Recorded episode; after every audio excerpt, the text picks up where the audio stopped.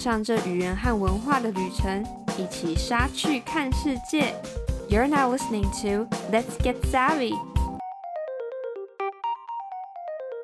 Hi, I'm Savannah. 欢迎回到我们什么新东西 What's New 的系列。让我们回顾看看这一周发生了什么事吧。首先，我们看到半岛电视台新闻网 Al Jazeera 在十月十二日的报道，关于联合国谴责俄罗斯于九月底并吞乌克兰四个州的行动。UN condemns Russia's move to annex parts of Ukraine. The United Nations General Assembly has voted to condemn Russia's attempted illegal annexation of four partially occupied regions in Ukraine and urged countries not to recognize the move. 联合国大会针对俄罗斯试图非法占领乌克兰四个区域进行了投票谴责，并且呼吁各国不承认俄罗斯这次的行动。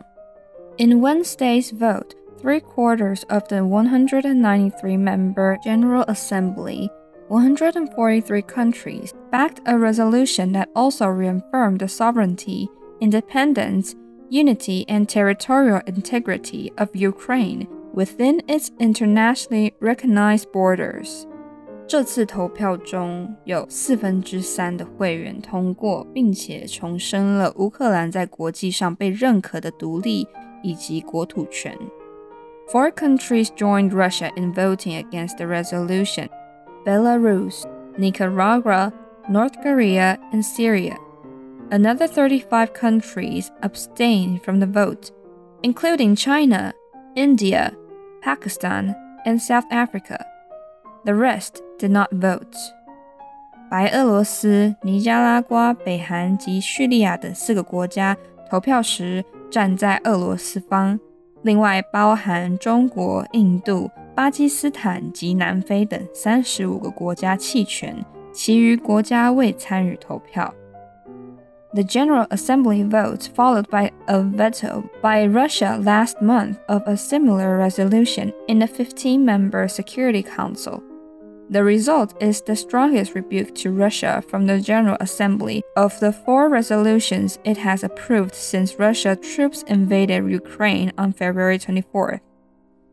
这次的投票是继上个月安全理事会表决遭俄罗斯否定后的第二个投票， 并且投票结果是对俄罗斯在二月入侵乌克兰后最大的一次谴责。The U.S. and the other Western countries lobbied ahead of Wednesday's vote, with U.S. Secretary of State Antony Blinken convening a virtual meeting on Tuesday with diplomats from more than 100 countries.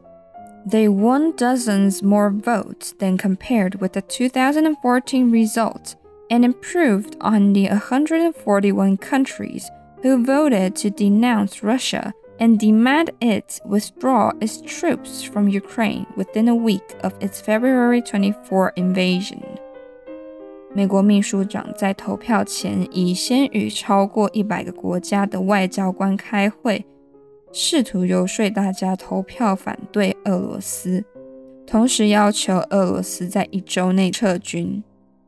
这次的反俄罗斯票数比起2014年俄乌战争后的票数高出了数十票。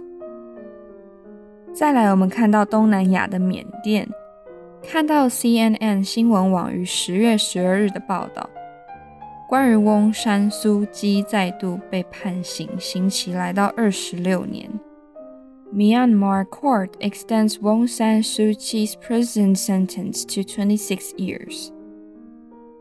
A court in military-run Myanmar has sentenced Aung San Suu Kyi, the country deposed former leader and Nobel Peace Prize winner, to three additional years in jail for corruption.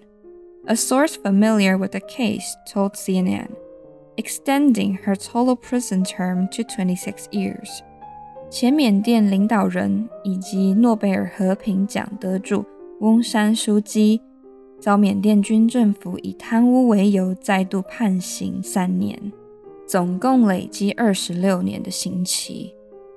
Wednesday's verdict is the latest in a string of punishments meted out against the 77 year old, a figurehead of opposition to decades of military rule, who led Myanmar for five years before being forced from power in a coup in early 2021.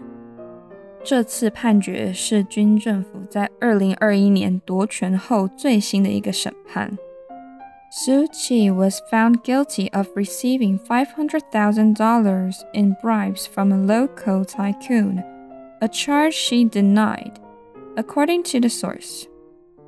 Her lawyers have said the series of crimes leveled against her are politically motivated. 军政府称当地巨头以五十万美金贿赂翁山苏基，但遭到否认。他的律师认为这一系列指控都是政治动机。Suu Kyi is currently being held in solitary confinement at a prison in Naypyidaw. Last month, Suu Kyi was found guilty of electoral fraud and sentenced to three years in prison with hard labor. In a trial related to the November 2020 general election, that her National League for Democracy won in a landslide, defeating a party created by the military. 翁山苏姬目前监禁于首都的监狱。上个月，翁山苏姬被指控于2020年的选举舞弊。使他领导的全国民主联盟压倒性胜利，击败军政府，被判处三年刑期。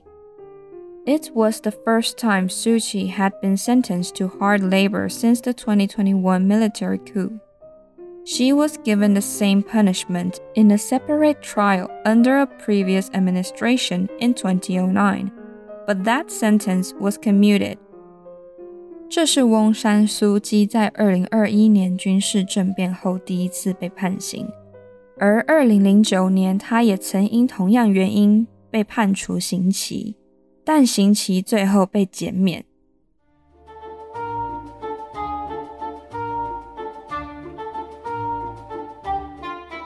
除了以上两篇新闻之外，同样发生在这一周的时事还有：十月十二号，纽西兰政府计划将蓄养的家畜征收废气和排泄排放税。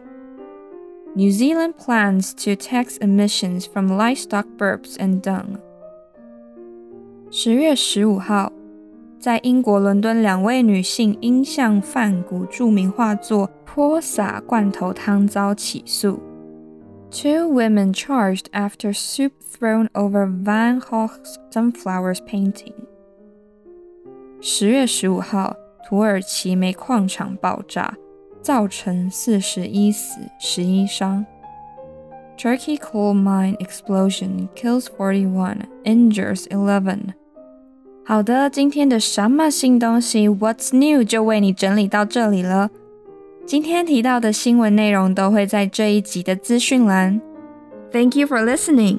如果你喜欢我们的节目，欢迎持续收听，也可以到我们的 Instagram、Facebook 来多多认识我们哦。每周二是什么新东西？What's new 的更新日。周五上架的是隔周播出的文化笔记 Culture Express 和语言笔记 Smart Lingua。每个月的最后一个周日是我们全英文的节目。这是台湾，This is Taiwan。谢谢你的收听，让我们一起 Get Savvy，一起杀去看世界。